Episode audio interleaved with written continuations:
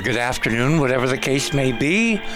Around this rotating globe, welcome to another edition of The Other Side of Midnight, that magical time between dusk and dawn, where we consider things that other people reject out of hand as impossible. And we're going to go through several impossible things before breakfast, as the uh, White Queen said in Alice in Wonderland. So don't go anywhere. Don't touch that dial because the next three hours is going to take you on a trip that um, you're going to want to kind of pay attention to. This is kind of an extraterrestrial 4th of July weekend. Tomorrow, uh, I'm having Steve Bassett to give us a kind of a rundown on uh, what's going on with the UAP studies and there's some new news on the NASA front, which we'll be talking about with Steve. Stephen, for many, many years, has not wanted to really touch the idea that uh, NASA was involved in the extraterrestrial game. But now that they have joined the party, uh, voluntarily lifted up their hand and said, "Can we can we play too?" And they've opened up their own study of the uh, new uh, coin of the realm, UAP unidentified aerial phenomenon, better known as UFOs. Um, we're going to see how open Stephen is to discussing artifacts. And we're going to also be joined by a couple of other people tomorrow night. Barbara Honegger is going to be with us. Remember, she was a senior policy advisor in the Reagan White House, and Reagan actually set up a space commission on which a friend of mine, uh, David Webb, uh, got a seat at the table, and that ushered in all kinds of interesting political machinations in Washington. And then, because I wanted to uh, take a look at this from a much higher uh, perspective, uh, Georgia Lambert is also going to join us. So, tomorrow night is going to be a very unusual 4th of July preview. And I guarantee you, we're going to get into some areas that's going to um, surprise a lot of people. That's all I can say. Well, tonight is a kind of a foreshadowing of tomorrow night because, whereas the lawyers say we're laying foundation. So um, kick back, don't touch the dial, listen for the next three hours, and uh, frankly, I think you're going to learn something very, very intriguing, if not shocking. and I'm kind of obliquely referring to some of the things that uh, Morningstar wants to talk about. Oh, saints preserve us, as my grandmother once said, and then said again and again and again. So, uh, for those of you who are new to the show, and I know we have a lot of new listeners uh, after I was on Coast uh, a couple, three weeks ago, um, here's what you do you're listening on a device. You want to make sure that device can reach the internet, uh, which means you want to go to theothersideofmidnight.com, theothersideofmidnight.com and you click on tonight's banner, which says rather remarkably, I mean, I uh, we, we, are here.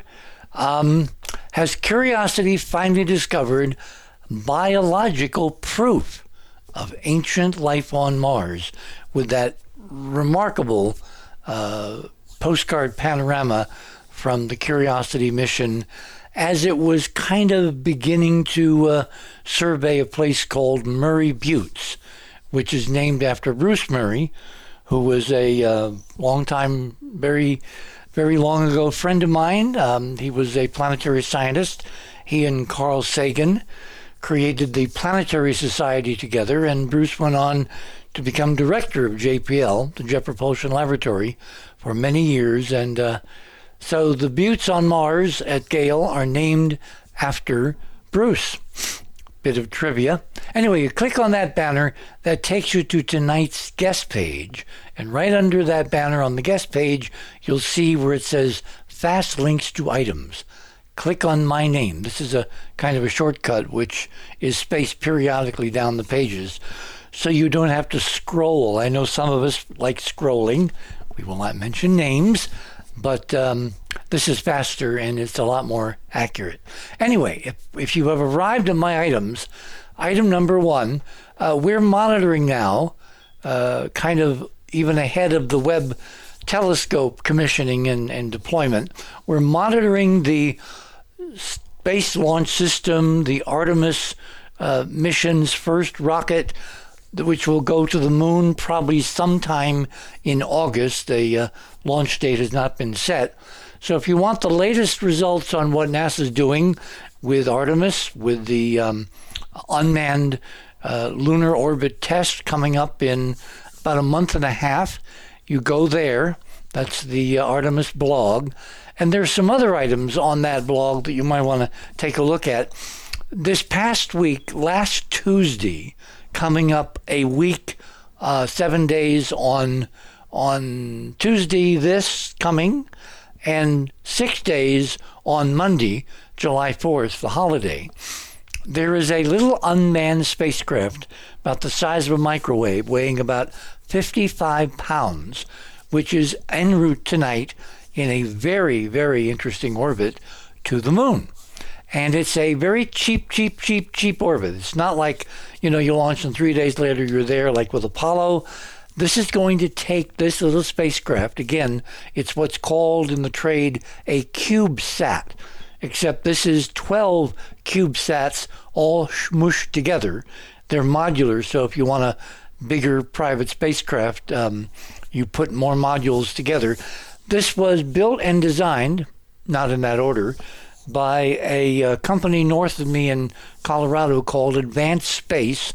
Um, NASA paid Advanced Space about $30 million beginning in 2019 to create an unmanned 55 pound spacecraft which will get into this unique orbit around the moon that in a couple three years the un, the, the the gateway the kind of space station orbiting the moon that NASA's planning following its uh, uh, Artemis unmanned missions that Gateway space station will follow this very remarkable orbit and then wind up in this what's called a almost rectilinear halo orbit around the moon, meaning that it's going backwards to the way normal orbits work.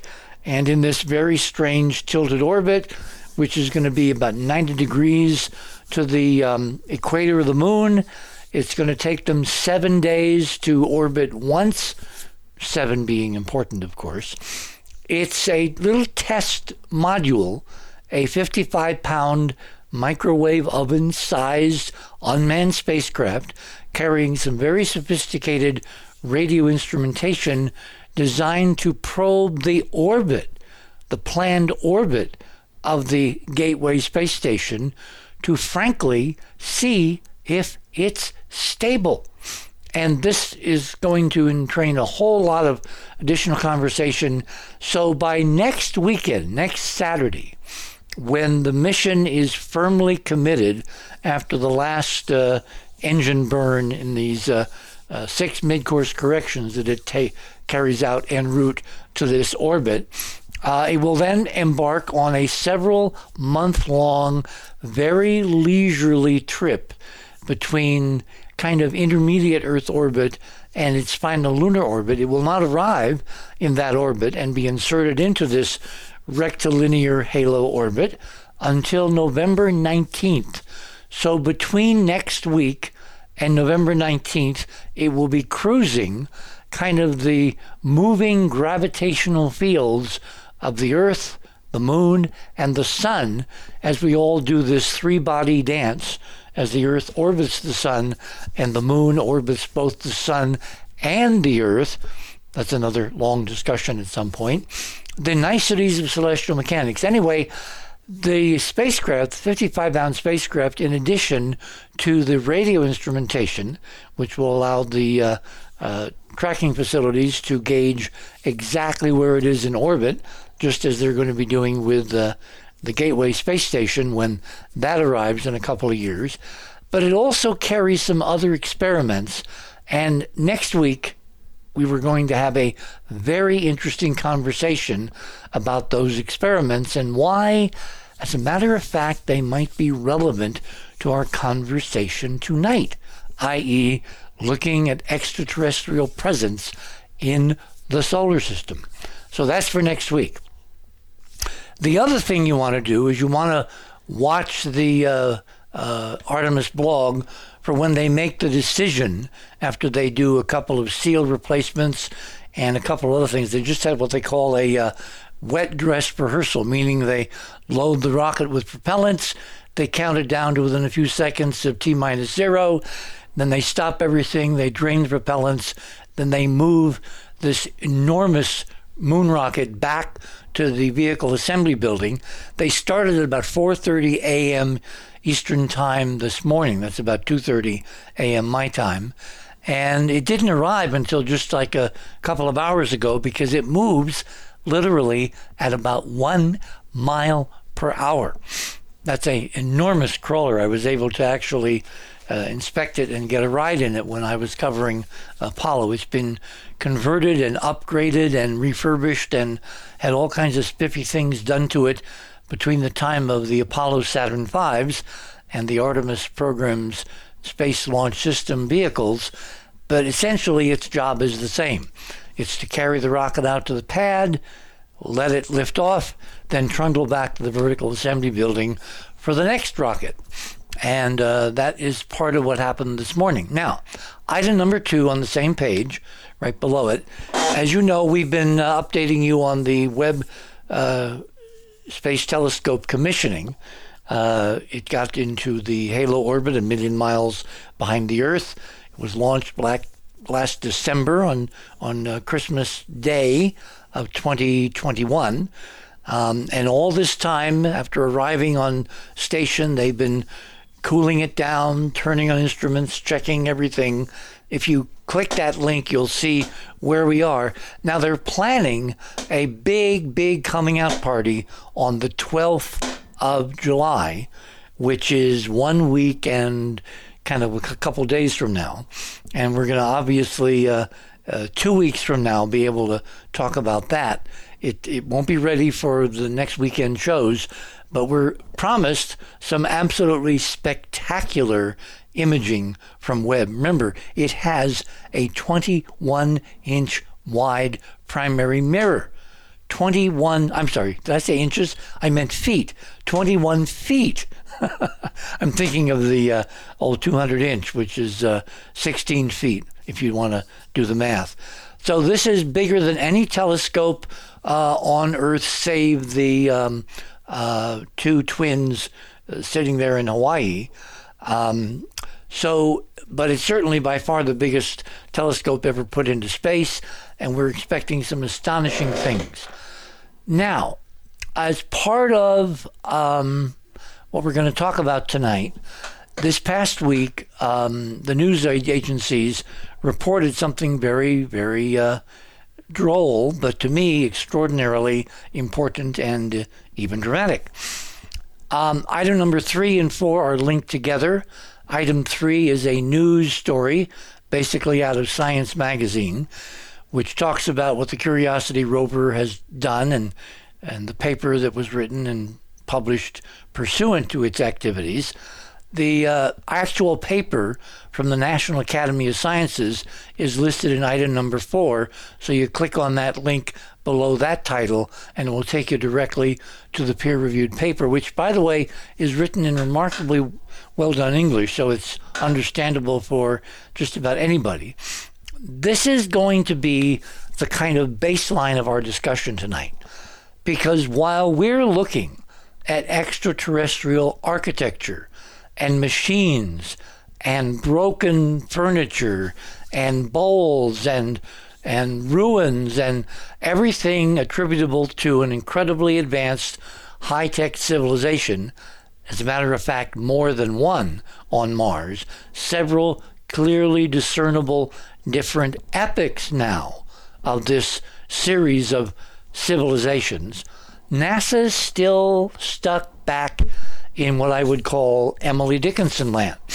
What do I mean by that? Well, for those of you who are new to the show, one of my favorite poets was Emily Dickinson, who wrote from New England um, in the uh, uh, 19th century, there uh, just outside Boston. And one of her most interesting lines from her poetry goes something like, Tell all the truth, but tell it slant. Meaning, you don't come right out with it, you don't blurt it out you kind of, in that Victorian era, you kind of dance around the subject.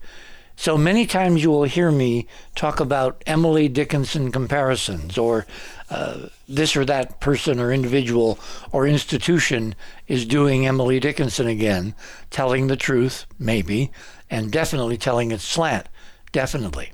Well, NASA did this back in January when they submitted this paper to the National Academy of Sciences, and it basically rolled by without a flicker, with nobody in the media even noticing. And they kind of all woke up uh, about a week ago and said, oh my God, look at what NASA did. Because NASA, in their very indirect, roundabout, uh, Emily Dickinson fashion, they have found isotopic evidence that if they'd found it here on Earth, this is very important. If they'd found this carbon isotopic signature on Earth, there would be little quibbling about whether they'd found another region in their geological studies of ancient life on Earth. Probably bacterial, microbial, uh, maybe blue green algae, whatever depending upon the age of the sediments in which they found this excess of carbon 12. On Mars, the rules are different. Why? I mean, really, why? Because Mars is another planet. Mars is another planet in the same solar system as the Earth. Mars is another planet in the same galaxy as the Earth. Mars is another planet in the same universe. In other words, why do you change the rules if science is supposed to be strictly the facts, ma'am, nothing but the facts, why do you change the rules of the game just because your results come from Mars? That gets back to one of Sagan's most infamous and frankly destructive comments that he ever made, which was extraordinary claims demand extraordinary evidence, which of course is totally, totally, totally wacko and totally non scientific. Why would you bring an emotional content to the assessment of evidence when you should simply rely on the evidence itself? Again, NASA's Curiosity rover back in January um, found evidence in their drilling, in their sampling, in their chemical analysis in the spacecraft of an excess of the kind of carbon that 99 times out of 100 here on Earth is the direct result of biology. Now, it isn't, you know, big guys, it isn't humans, it isn't animals, it isn't lions and tigers and bears, it's microbes. But microbes are the foundation of all ecosystems on Earth.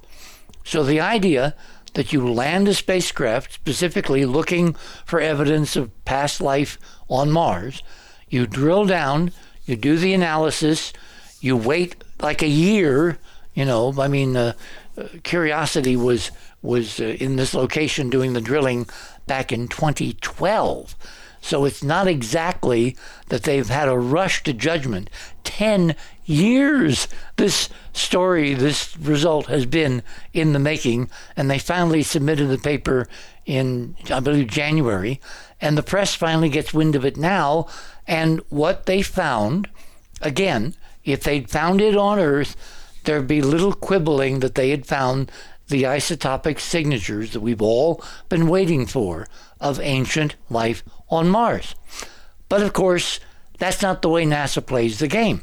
They are stalling, they are playing for time, they are looking around the room, trying to think, eh, will something else save us? Because it's obvious that the National Aeronautics and Space Administration does not want ever to announce it's found life anywhere but here on Earth. I mean, after 50 years, given all the evidence that we know is out there, they will not say the words. The closest they have come so far is the title of the paper Depleted Carbon Isotope Compositions Observed at Gale Crater, Mars. It's the press looking at the body of the paper itself that then came up with the headline in item number three. Because again, on Earth, this reading would mean Curiosity had found evidence of ancient life on Mars. So, since we know there's architecture and machines and ruins and God knows what else, with this as foundation, we now have the second data point that our independent research needs to confidently go forward because it would have been very embarrassing to have artifacts without microbial carbon evidence. But you can have microbial life on a planet and not have advanced beings building, you know, um, superhighways and uh, high rises and huge arcologies and all that kind of thing. Well, we've got the best of both worlds because we've got the architecture, NASA's got the carbon isotope data. You put them together. Tonight, it's a lead pipe cinch that what we're looking at, boys and girls, for the last five years, 10 years, 20 years, 30 years, 40 plus years since I started looking seriously at Cydonia. It's all real.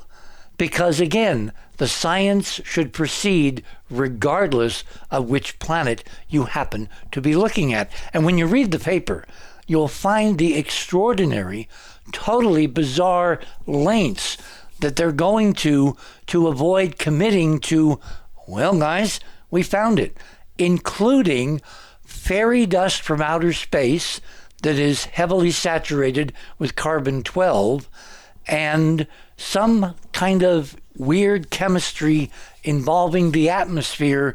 So the rain in Spain falls mainly on the upper surfaces of Gale Crater and nowhere else. And you'll find out what that means when you read the paper.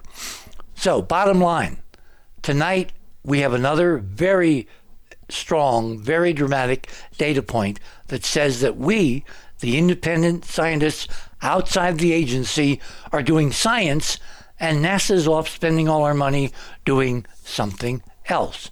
Because if you won't claim in a published paper the actual truth of what you found, it's like, what's the point? Speaking of NASA, um, has anybody noticed this week this weird kind of uh, internet surge of interest and semi hysteria around the famous moon crash? Remember, back in March, uh, actually before March, uh, NASA came forward and said that tracking data indicated that some object, likely a spent upper stage of a rocket, was going to impact the moon on the far side somewhere around the beginning of March. Well, it happened on the 4th of March, and it happened out of sight of Earth. So the only uh, assets that we could bring to bear, when I say we, I'm talking about the American taxpayer supported NASA unmanned spacecraft Lunar Reconnaissance Orbiter, LRO was tasked with finding the location. They had an impact point within a plus or minus factor, very small, because these trajectory calculations are really, really good when you have long, you know, weeks of, of acquiring data. And they were able to finally find the impact site. They took pictures of it with LRO and thereby a mystery was born.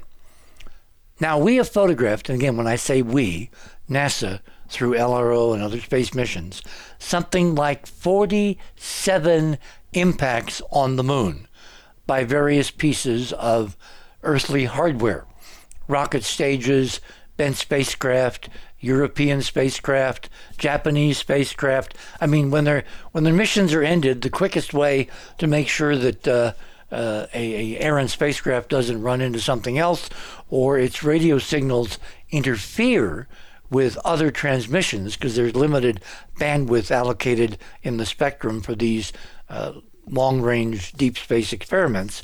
When you when you get rid of a old spacecraft that no longer is functioning, you clear the air for a new generation, a new spacecraft to use the same communications frequencies. So that's what they did they looked for a crater just like all the other 47 craters. And lo and behold, if you look at item number five, and actually you can click on it and it gets much bigger, they found not one crater, but two, what they call a doublet. side by side. Now, all rocket bodies basically create one crater.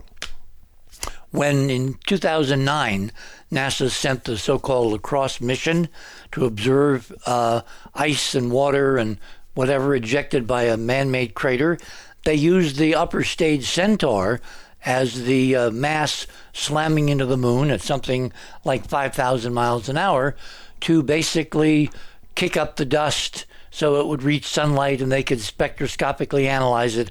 And it created a rather large hole, something like 30 feet in diameter, something like that.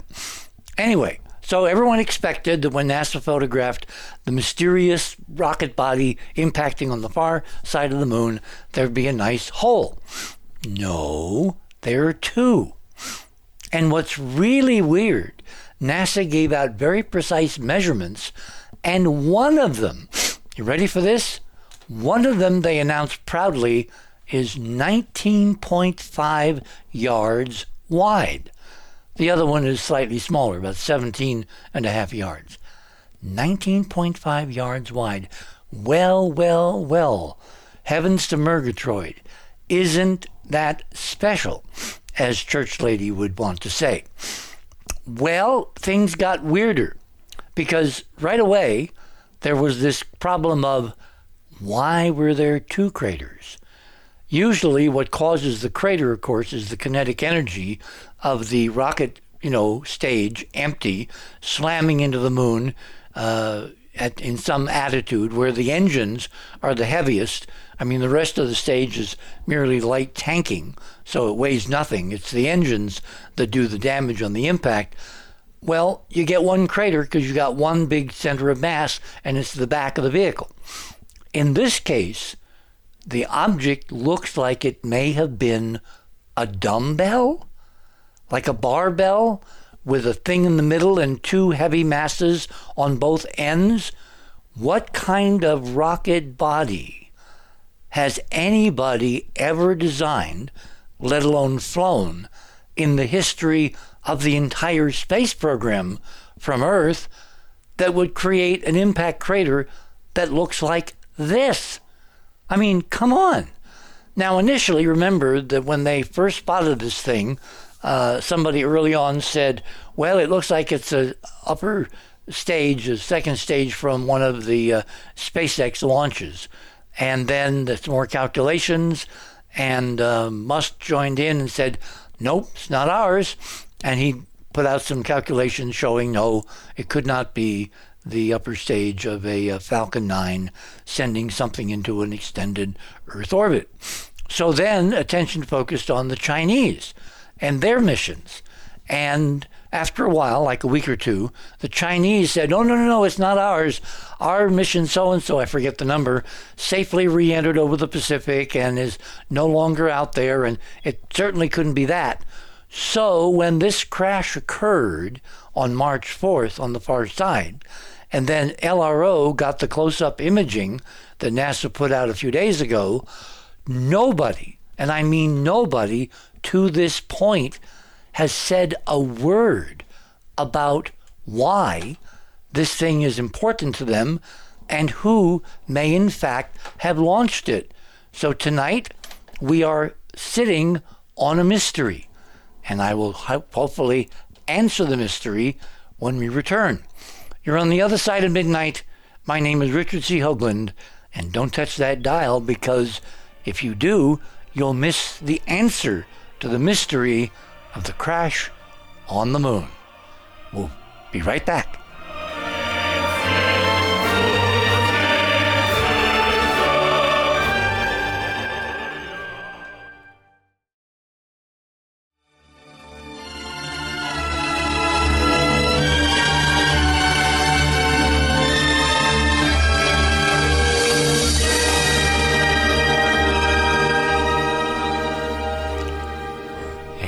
Welcome back, everyone, on this Saturday night, July 2nd, 2022, two days before the 246th anniversary of the birth of the United States of America. Okay, the mystery crash on the moon. Everybody's looked at this crater. You want to go back to the other side of midnight and look at that picture. Everybody's looked at this double crater and they simply are baffled. It doesn't conform to any any known signature of any rocket crash we've ever had in the entire history of the space program. So let me provide a possible answer, and you're not going to like the answer, but it's in the data, it's implicit in the data. Look at the three photographs I've arrayed on the other side of midnight with succeeding resolution, finally, so we're kind of at the resolution limit. What do you see in the bottom of the second crater? I mean, you shouldn't see anything.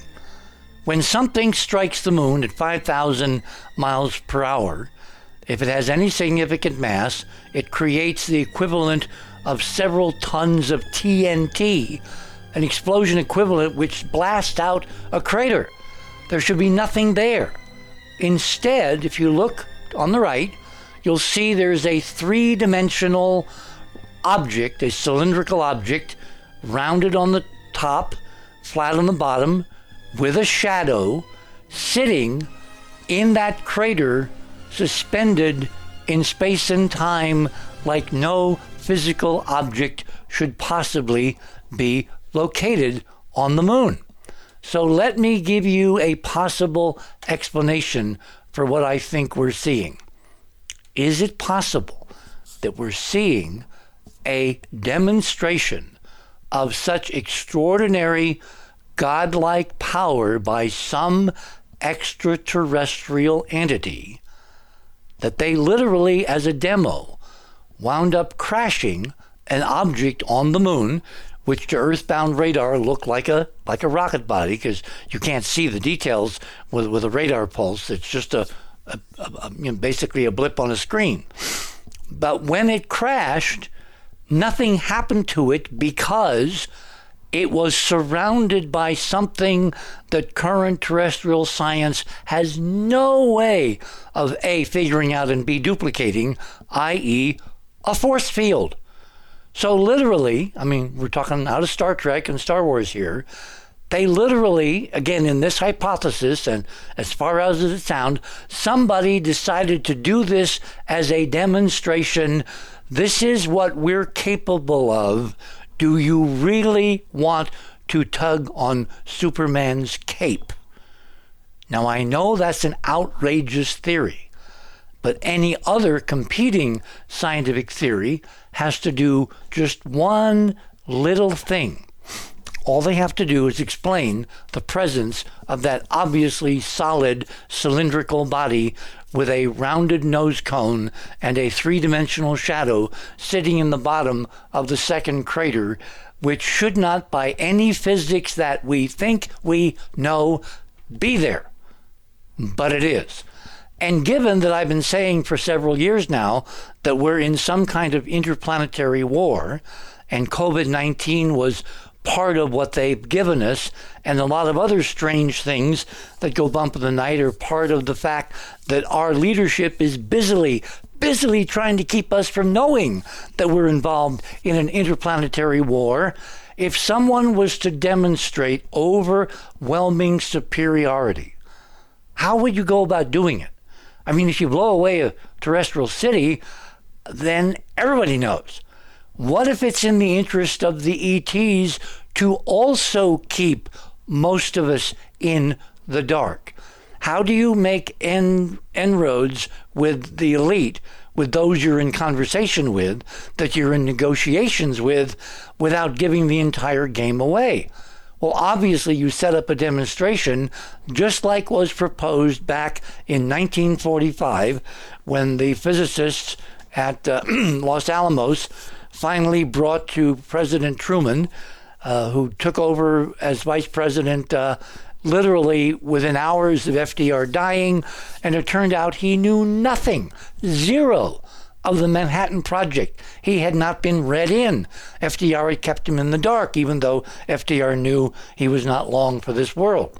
So the briefers basically told Truman, We've got this incredible weapon. We can destroy cities in a flash you have two choices. We either use it in war In other words, we drop the weapon on Japan, or we set up a a suitable demonstration that basically makes clear that we have this extraordinary power and they have no defense. And discussions went on for many, many weeks, I am told. And the final result was Truman decided to attack Japan because if he set up a demo and the atom bomb failed, it would be even worse than if it succeeded on a target on the home island of Japan itself. That, at least, is the reasoning that history has given us. I frankly think there were some other things involved, but that's another show. So, are we looking at this mysterious crash where nobody opens up that they've done it?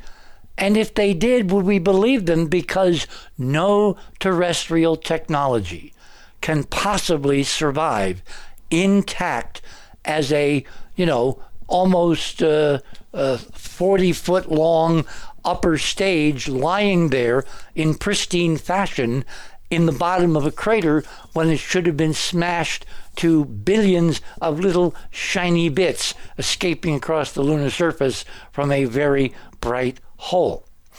The floor is open for discussion. Tonight we've Richard? got. Hang on, hang on. Let me introduce everybody. Okay. All right? Yeah. We've got Robert Morningstar. We have our friend from Britain, Ruggiero. We've got uh, you, Ron, Ron Gerbron, our Yeah. resident generalist. We've got Keith Morgan, who uh, is our IT expert and also has done some amazing work at Cydonia. Go read his Cydonia paper, The Morgan Curve. Have I missed anybody? Okay, Ron, you had something you wanted to add to my potentially absolutely far out explanation. Yes, yes. I, I would like to add some uh, extra confusion to that uh, brilliant dissertation. The um first off, the uh, hanging in the air thing. Uh, that sounds like a docking web, which was something out of Farscape, which of course is one of those shows Wait, wait, that wait, wait. What, what do you mean hanging in the air? Well, you said it was so it was caught right before it hit the ground, so that it didn't fall in. No, uh, no, no, no, no. I no, no, pale face. I didn't say that at all. I said it's protected Oh. by a force field, and in the impact, it created the crater, and it's untouched. It's unscathed. It's just lying there as evidence that they have shields and we don't. And you know who wins in a war when one side can hide behind a shield. Right, right. Okay. Well, the docking web was a force field, but that's all right. Uh, I I misunderstood. However, uh, here's a wrinkle. Uh, there is some chatter that what was uh, what the may have been going on was a it was in fact the most likely suspect, the Chinese, who have denied it, and the reason they were denying it is that their space program has been, some might call it uh, presumptuous. You know, they've been doing stuff all at once. Remember, they sent something to Mars, and so they sent a uh, they sent an orbiter, a lander, and a rover all at once, first time, boom, and uh, they see how it would work out. Well, in the case of this, they may have been sending or testing a um, uh, a man carrying craft complete with a lander, big heavy lander. And that was the other stage that may have separated and created the other crater. They were just going to land on the far side of the moon, which is where they want to poke around looking for things, uh, with uh, people and equipment and everything else. Well, the stuff that on would- hang on, hang on. The stuff on the far Yeah. side is much better preserved than the stuff on the near side, as you're going to find out when Artemis gets to the South Pole at some point. But see Right. that, that you're you're completely ignoring the obvious. I do not think the Chinese have a way of keeping upper stages from flying into a trillion little burgy bits when they impact the moon at 5,000 miles an hour.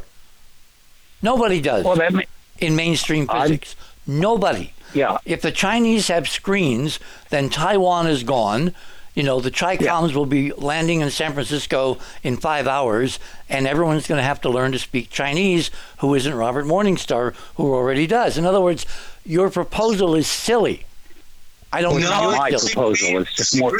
No, just- because you have to ignore the fact that there is an object, a structured artificial object lying at the bottom of a crater where it cannot be.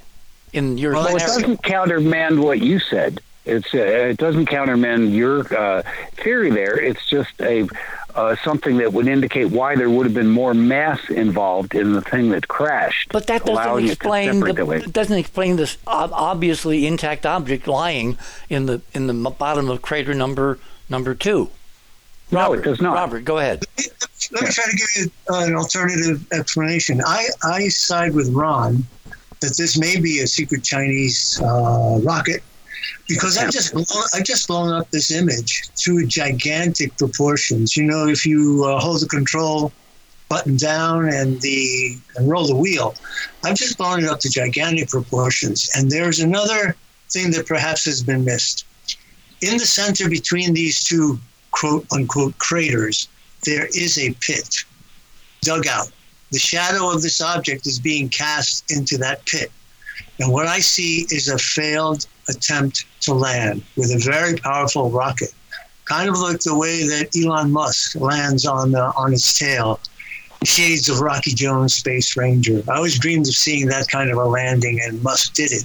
I think the Chinese may have tried to do it. If you blow this thing up, as I've just said, hold the control button down and roll the wheel and make it really big, you'll see that the barbell in the center, that's a pit. I think the thing tried to break its uh, fall with a very powerful rocket. It landed and fell over. Remember uh, Elon Musk's first attempts to do it when he melted the um, the landing gear and the thing toppled over. Yeah, I, saw all of them. That's when George Noory said to me, "Oh, dramatically one night I'm on coast and I'm talking about this as the coming revolution for space travel." And you know, George is watching this rocket tip over, and he says, "Ah, he'll never do it." And I said, "What? Of course he'll do it. Every Yeah. technology has growing pains, and now he's got what?" 50, 100 successful returns Right. of, of the first stage. But see, if, if that was what we're seeing, how do you explain two craters? the blast of the landing, the jet, the uh, rocket blast, attempting to land, blowing out sideways in two directions, creating symmetrical. No, no, Oh. no, no, no, no. We have dozens, hundreds, thousands of double craters caused by meteors all over the solar system. We've looked at them very closely. What happens is that one typically arrives just a few seconds before the other because they're not exactly at 90 degrees to the impact because they're rotating. They're like a barbell, except there's no rod in the middle. They're in Yeah. orbit around each other. Hang on, hang on. And so they hit almost simultaneously. The one that hits first creates the crater. The one that hits second creates another crater right next to it and creates a wall between that crater and the first crater. So that's the so called separation you're seeing from the double impact. But nothing can survive of earthly technology a 5,000 mile an hour impact. Nothing. If it's breaking its fall with a rocket, You would not could. have you would not have the rocket body slamming down next to where you're landing. That would be typically landed like, like, what if it landed like Musk's uh, first landings and just toppled over? But the other thing is, again, but you I wouldn't get a double crater. You There's can no- get an idea of the shape of this object by looking at the shadow that it's casting. And Yes. it does have a very interesting aerodynamic shape. It does. It's- It, it's got a it's got a blunt nose. It's got a wide body. Got a flat. It looks like a rocket, but it can't be a rocket because it would have been smashed to bits. So it looks like a rocket. Yep. and It created a double crater. I'm telling you, the fact that nobody's owned up to it. We know the Chinese want to go to the moon. Hell, they sent um, uh, Chang'e Five to the far side of the moon, picked up samples, and brought them back and analyze them under very interesting circumstances. So it's not like they're shy about what they're doing on the moon. But President Kennedy just whispered to me, and he said, "Success has a thousand fathers, and failure is an orphan." And I think that's what we're looking at here. Somebody Yeah, doesn't, I- doesn't want to. I- open up. See, you guys are just waving your hands and what saying the laws of physics don't apply. The laws No, no, no, no, no, apply. no. I wait a minute. I, I think I think uh, Robert's uh, proposal that there were rockets in it that got involved uh, is is fairly plausible because I could believe the Chinese Does would try someone to do that. Does some does someone have a calculator out there? I don't have one in front of me. Okay, someone, Robert, do you have a calculator? Keith, do you have a calculator? Okay. Yeah. Remember, the tip off here is one of the craters is very proudly boasted to be 19.5 yards in diameter. Mm-hmm. Why that number? Come on. To they're get your good. attention. And and the other and the other is and the other is no all the all the hidden secret physics. This is the number. It's not Hoagland. It's everything that you've been kept from for the last you know 50, 100, 200 years. So you Yeah. add those together, 19.5 and 17.5, right? Keith, what what's the total? Someone doing a calculation, please. 37. 37. 37, yeah. Okay, that's 37 yards times three. Okay, what's that? 111. 111. Why is 111 important? Because 11 and any 111111 is 19.47 mathematically.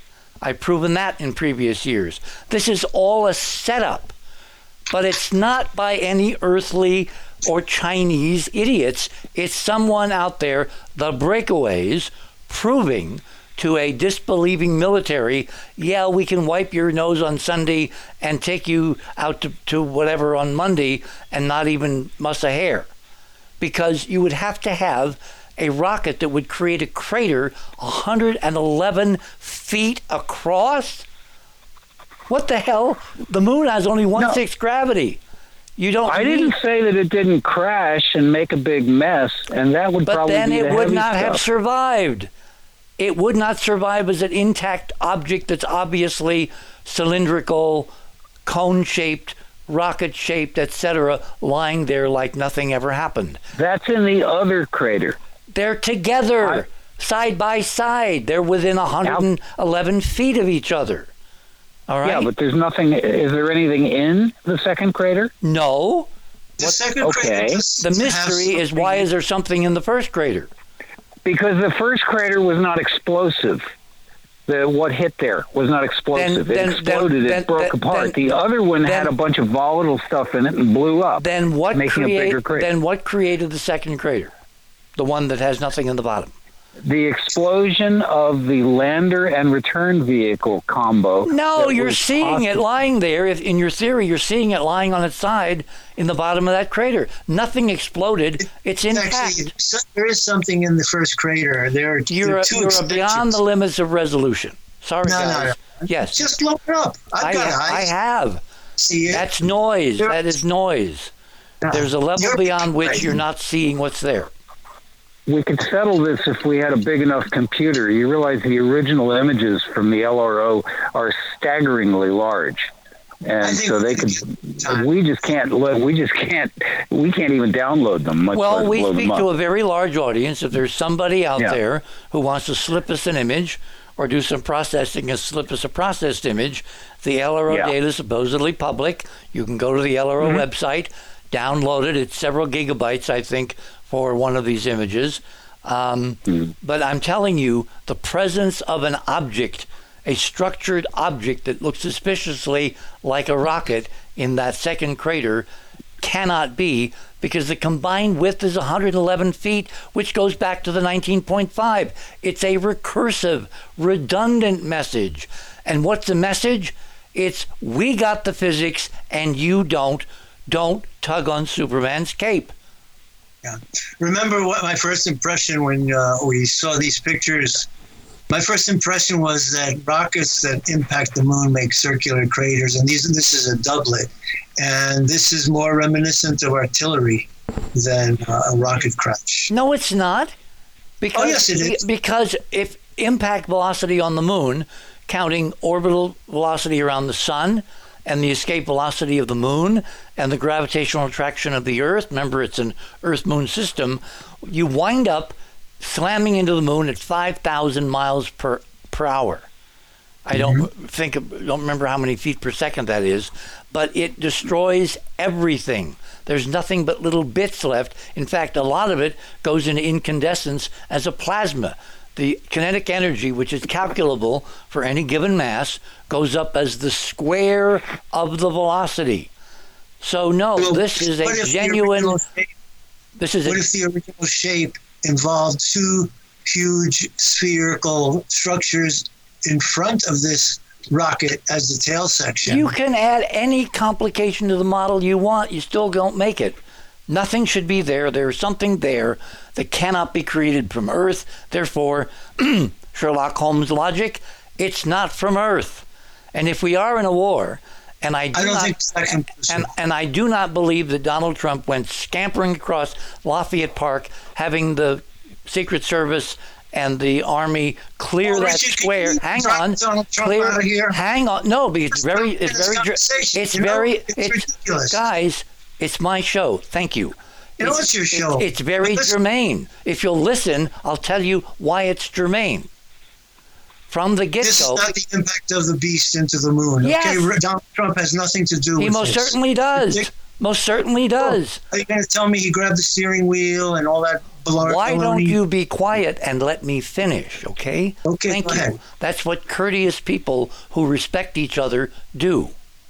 Thank you. So, So I've heard. several years ago, Trump, under circumstances that I found bizarre at the time, which were attributed to his ego, which I didn't believe for a nanosecond, used all authority to, on a rapid timetable, eliminate uh, protesters and anyone from Lafayette Park so he could walk across with his top cabinet and the joint the chairman of the Joint Chiefs of Staff dressed in military gear, in uniform, to stand in front of St. John's Church, hold up the Bible upside down, and mutter a few platitudes. My thinking all along was this was a required signal of the President of the United States by whoever upstairs we are at war with, and it basically was an accession of some point. And the upside down Bible was meant like an upside down flag to signal that Trump was doing this under duress. He did not want to be there. He had to be there, so he signaled with an upside down Bible like nobody knows how to hold a Bible. And of course, he was ridiculed. He was, you know, pilloried. He was made a fool of again and again and again, when in fact, he used in his own terminology repeatedly when COVID suddenly erupted the phrase the invisible war. The invisible war. Now, most people took it to be that viruses are invisible. What if, in fact, he was making a larger Emily Dickinson point that we're involved in an invisible war and he could only communicate this to those that knew through symbols and codes and the upside down Bible. And I believe that this is part of that secret agenda and secret reality.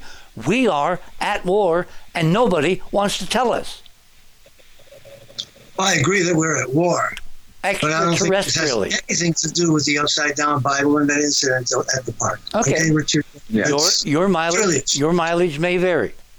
Okay. Well, apparently my my mileage varies too. I don't think Trump's germane to this. Okay. Anyway, Okay. I think we have to get better pictures. I think that uh, it is possible that this thing had a different shape. It is possible that it could have had two globular structures ahead of this tail section.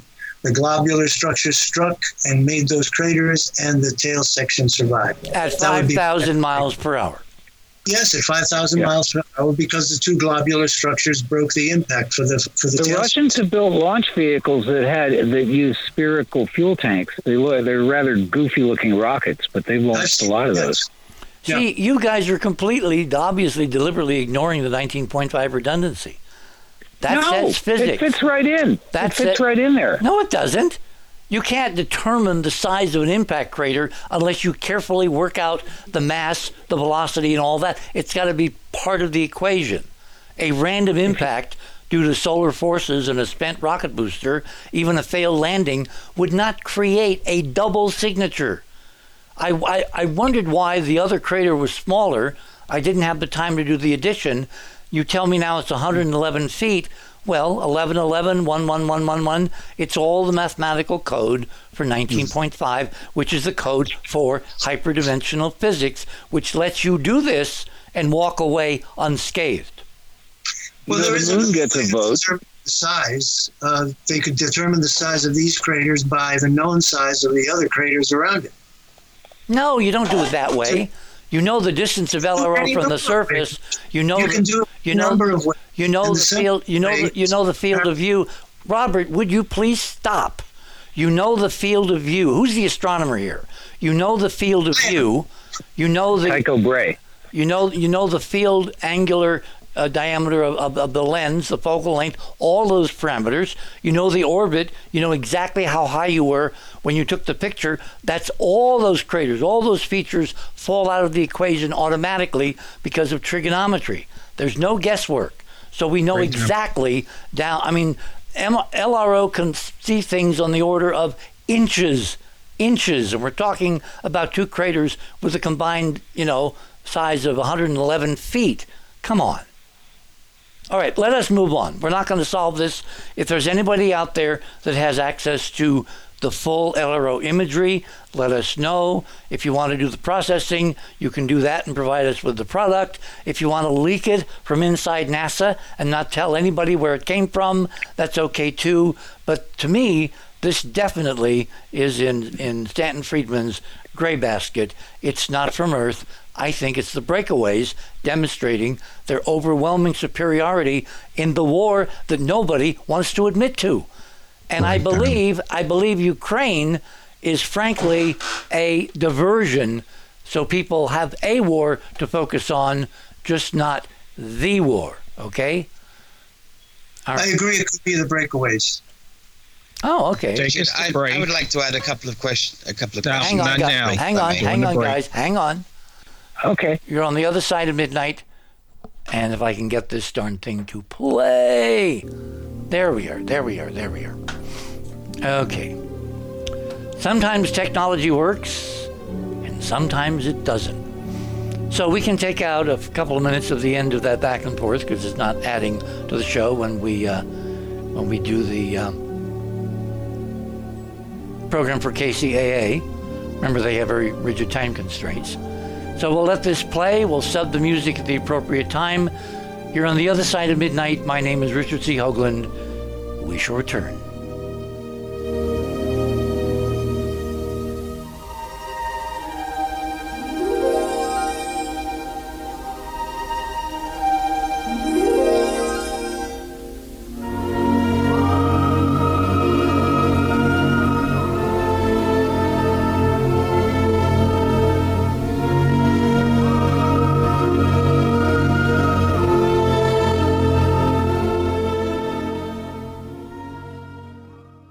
Thanks for listening to this exciting first hour. Now, the second and third hour of the show is available to Club 19.5 members only.